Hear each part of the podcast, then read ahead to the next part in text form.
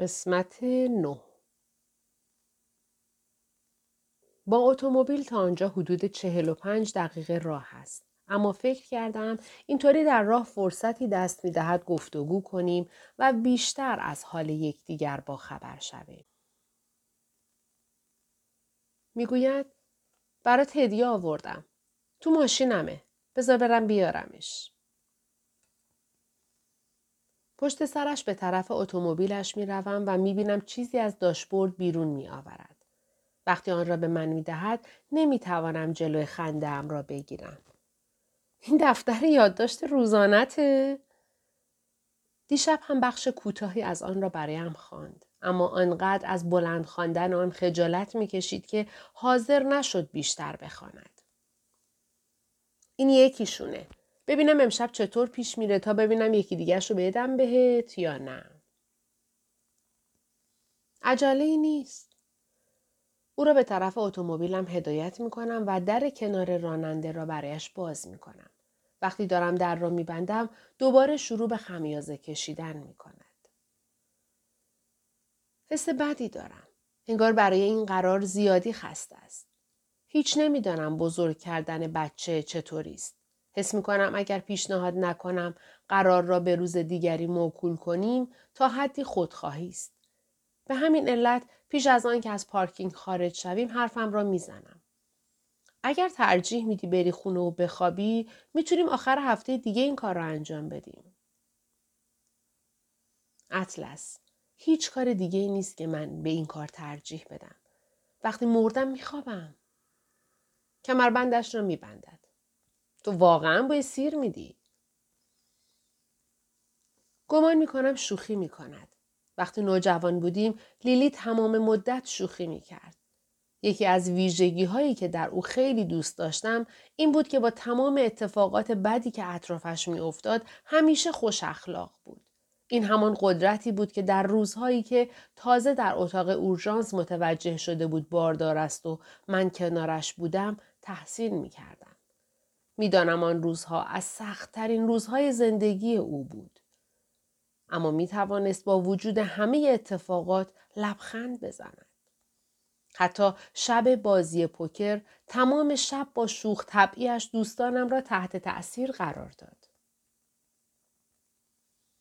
هر کسی به روشی با تنشها برخورد می کند و هیچ یک از آن روش ها لزوما اشتباه نیستند اما لیلی با آنها با وقار برخورد می کند و در نظر من وقار جذابترین ویژگی است که در انسان ها وجود دارد.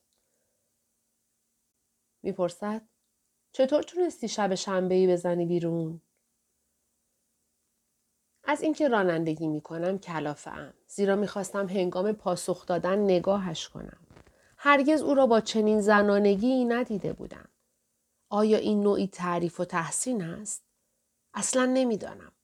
احتمالا نباید این را بلند بگویم. مبادا تعریف و تحسین نباشد. اما وقتی من و لیلی عاشق یکدیگر شدیم هیچ یک از ما بزرگسال به حساب نمی آمدیم. امشب فرق دارد. ما بزرگ شده ایم.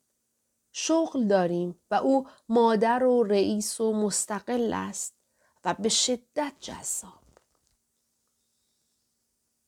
تنها وقت دیگری که در بزرگسالی با او گذراندم زمانی بود که هنوز همسر رایل بود. برای همین حس می کردم اشتباه است در مورد او مانند حالا فکر کنم. اینکه او را می خواهم. حواسم را به خیابان می دهم و تلاش می کنم در گفتگویمان وقفه ای ایجاد نشود. اما به گمانم کمی دست پاچه رفتار کردم. این مرا به تعجب وامی دارد. وانمود می کنم به پرسشش فکر می کنم. نه به میل شدیدم به اینکه به او چشم بدوزم. می‌گویم چطوری تونستم بزنم بیرون؟ من آدم های قابل اعتماد رو استخدام می کنم. به این حرفم می خندد. همیشه آخر هفته ها کار می کنی؟ با سر تایید می کنم. معمولا فقط یک شنبه ها که تعطیل هستیم کار نمی کنم. گاهی هم دو شنبه ها. بیشتر از چه چیز شغلت لذت می‌بری؟ امشب ذهن او پر از پرسش است. زیر چشمی نگاهی به او می اندازم و لبخند می زنم. خوندن نظرات. صدایی حاکی از تعجب از دهانش خارج می شود. می گوید بله؟ گفتی نظرات؟ تو نظرات رو در مورد رستورانت می خونی؟ تک تکشون رو. چی؟ وای خدا! مطمئنا اصلا کمبود اعتماد به نفس نداری. من سرنا رو مجبور می‌کنم صفحمون رو توی فضای مجازی اداره کنه که نظرات رو نبینم. نظراتی که در مورد شما دادن عالیه. از همانجا که نشسته تمام بدنش را به طرف من میچرخاند. تو نظرات رو در مورد من خوندی؟ من نظرات رو در مورد هر کسی که کسب و کاری داره و من میشناسمش می‌خونم. عجیبه؟ کم عجیب نیست. راهنما می‌زنم. من دوست دارم نظراتو بخونم. حس می‌کنم نظراتی که در مورد کسب و کار میدن انعکاسی از خود صاحب کسب و کاره و من دلم می‌خواد بدونم مردم در مورد رستوران هم چی فکر می‌کنن. انتقاد سازنده مفیده. من تجربه ای رو که خیلی از آشپزها در آشپزخونه دارن ندارم و نقدها برای من بهترین معلم هستند. از خوندن نظرات در مورد کسب و کار آدم های دیگه چی دستگیرت میشه؟ واقعا هیچی. فقط برام سرگرم کننده است. در مورد من نظر منفی دادن؟ نگاه از من بر می دارد و کمی میچرخد. طوری که دوباره سرش روبرو باشد. اشکالی نداره جواب نده من فقط می‌خوام وانمود کنم همه نظرات مثبته و همه عاشق گلهای من هستن همه عاشق گلهای تو هستن لبهایش را به هم میفشارد تا جلوی لبخندش را بگیرد کدوم بخش شغلت رو از همه کمتر دوست داری؟ خوشحالم این سوالات تصادفی را می‌پرسد. زیرا به یاد شبهایی میافتم که تا دیر وقت بیدار میماندیم و او با پرسش هایی در مورد خودم مرا بمباران می‌کرد. اعتراف می‌کنم تا هفته پیش بازرسی بهداشت بود. این بازرسی ها خیلی استرس ایجاد می‌کنن. چرا تا هفته پیش؟ چیزی عوض شده؟ خرابکاری. باز هم اتفاق افتاد؟ آره این هفته دو بار. هنوز نمی‌تونی حدس بزنی کیه؟ با سر پاسخ منفی می‌دهم. هیچ سر نخی نیست. قبلا دوست دختر عصبانی نداشتی؟ نه گمون نمی کنم.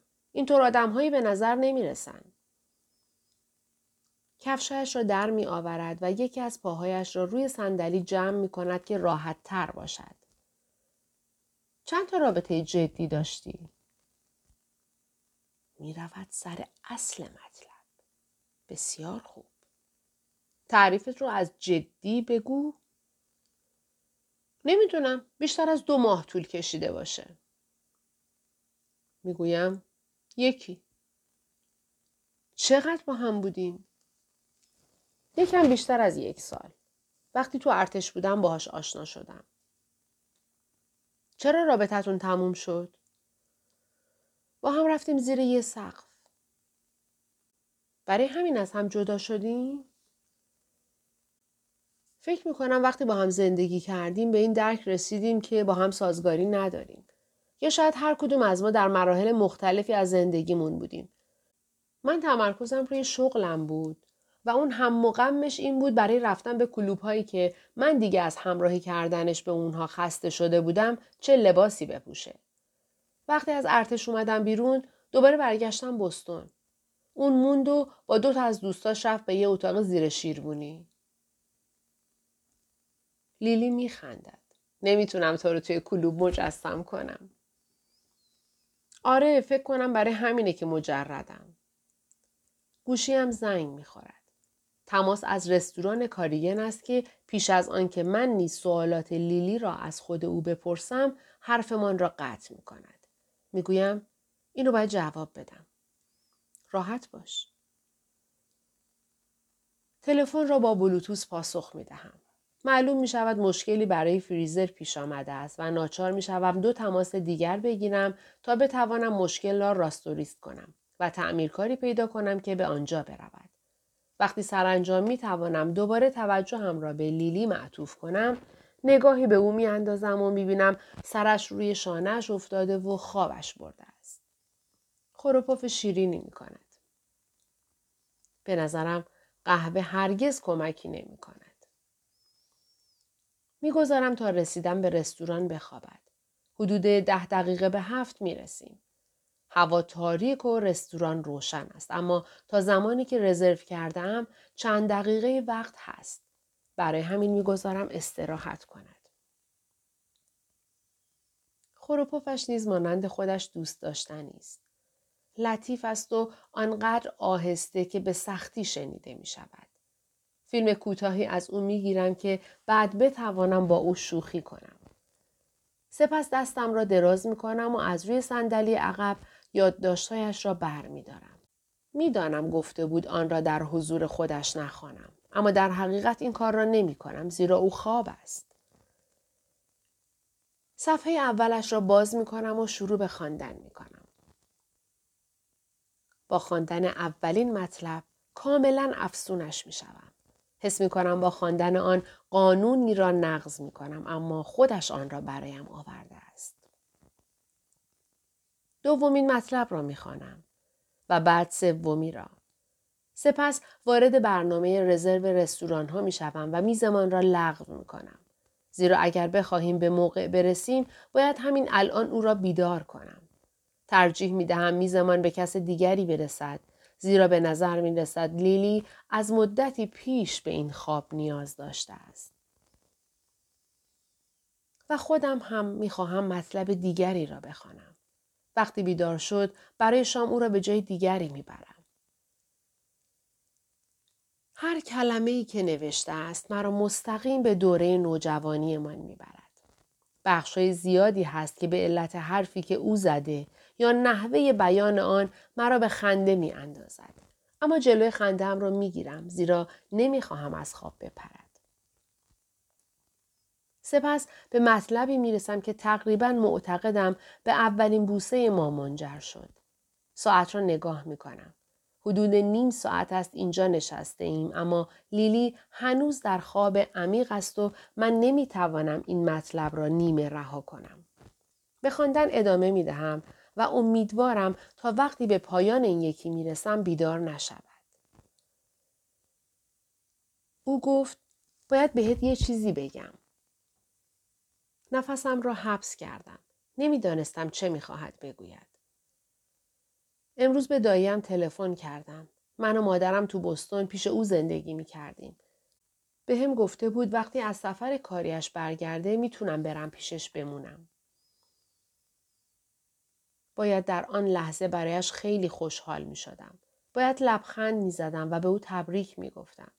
اما وقتی چشمهایم را بستم و برای خودم احساس تأسف کردم تمام ناپختگی سن پایینم را حس کردم. پرسیدم می‌خوای بری؟ شانههایش را بالا انداخت. نمی‌دونم. می‌خواستم اول با تو در موردش صحبت کنم. روی تخت خواب آنقدر به من نزدیک بود که گرمای نفسش را حس می کردم. همچنین متوجه شدم بوی نعنا می دهد. طوری که خیال کردم نکند پیش از آن که به اینجا بیاید با آب معدنی دندانهایش را مسواک می‌زند. هر روز او را با تعداد زیادی بطری آب به خانه میفرستم. دستم را روی بالش گذاشتم و شروع کردم به درآوردن یکی از پرهای آن. وقتی پر را به طور کامل بیرون آوردم، آن را بین دو انگشتم گرفتم و شروع کردم به چرخاندن. نمی‌دونم چی بگم اطلس. من خیلی خوشحالم جای برای موندن داری. اما مدرسه چی؟ گفت می‌تونم همونجا ادامش بدم. سر تکان دادم. گویی تصمیمش را گرفته بود. کی میری؟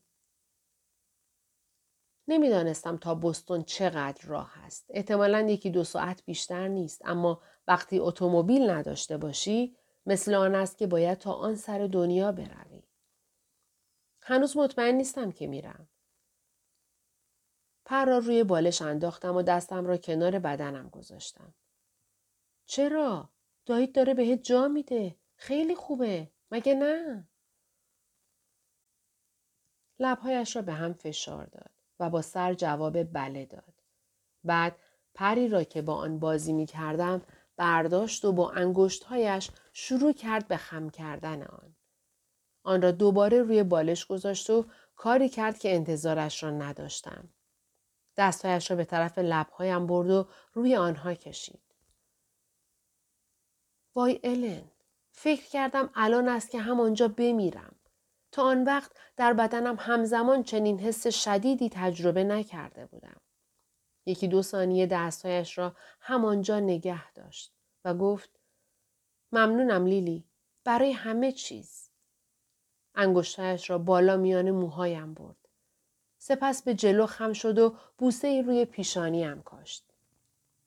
دیگر در مورد بستون حرفی نزدیم. هنوز نمی‌دانم می رود یا نه. لیلی وای وای دفتر را میبندم و به لیلی نگاه اولین بوسه من را با چنان جزئیاتی توصیف کرده است که نسبت به خود نوجوانم احساس حقارت می‌کنم.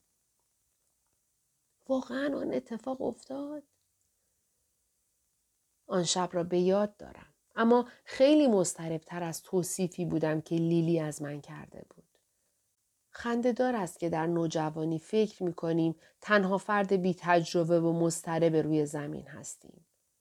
تصورمان این است نوجوانان دیگر بهتر از ما می‌دانند با زندگیشان چه کنند. اما به هیچ وجه اینطور نیست. هر دوی ما ترسیده بودیم و شیفته بودیم و عاشق. گرچه من مدتها پیش از اولین بوسه من عاشق شده بودم. من تا آن موقع کسی را به اندازه او دوست نداشتم. من تا حالا کسی را به اندازه او دوست نداشتم. فکر می کنم هنوز هم همین باشد. چیزهای زیادی در مورد آن دور از زندگیم هست که لیلی نمی‌داند. اکنون که روایت او را از زمانی که با یکدیگر بوده ایم خانده ام، خیلی چیزها هست که می‌خواهم به او بگویم. معلوم است او خودش نمی‌داند آن زمان چه نقش مهمی در زندگیم داشته است. در زمانی که همه به من پشت کرده بودند، لیلی تنها کسی بود که پا پیش گذاشت. هنوز در خواب عمیق است. برای همین گوشیم را در می آورم و صفحه خالی باز می کنم. شروع به تایپ کردن جزئیاتی می کنم که پیش از آنکه او وارد زندگیم بشود با آنها روبرو بودم. قصدم این نیست همه آنها را بنویسم. اما به نظرم چیزهای زیادی دارم به او بگویم. 20 دقیقه دیگر طول می کشد همه چیز را تایپ کنم و پنج دقیقه دیگر تا وقتی سرانجام لیلی کم کم بیدار می شود. گوشیم را در جالیوانی می گذارم. نمی‌دانم قصد دارم بگذارم چیزهایی را که نوشتم بخواند یا نه. شاید یکی دو روز صبر کنم یا یکی دو هفته. او می‌خواهد کارها به آرامی پیش برود و من نمی‌دانم چیزی که در پایان آن نامه گفتم با تعریف او از آهسته همخانی دارد یا نه. دستش را بالا می‌برد و سرش را میخارد. صورتش رو به پنجره است. برای همین نمی بینم چشمایش را باز کرده است یا نه. اما می توانم بفهمم بیدار شده. زیرا خودش را بالا می کشد و راست می نشیند. یک لحظه به بیرون پنجره خیره می شود. سپس سرش را به طرف من می چرخاند. چند رشته مو به گونهش چسبیده است. من به در تکیه دادم و با چهره عادی تماشایش می کنم. گویی این رفتار برای اولین قرار کاملا مرسوم است. اطلس نامم را طوری به زبان می آورد که حاکی از عذرخواهی و همزمان سوالی است. اشکالی نداره خسته بودی؟ گوشیش را بر می دارد و ساعت را نگاه می کند. وای خدای من! به جلو خم می شود. آرنجهایش را روی پاهایش می‌گذارد و صورتش را در دستش می‌گیرد. باورم نمیشه. لیلی واقعا اشکالی نداره. دفترچه را بالا می‌گیرم. تو همراه هم بودی. به دفترچه نگاه می کند و قر می زند. این اسباب خجالته. دفترچه را روی صندلی عقب می اندازم. برای من به شخصه که روشنگر بوده.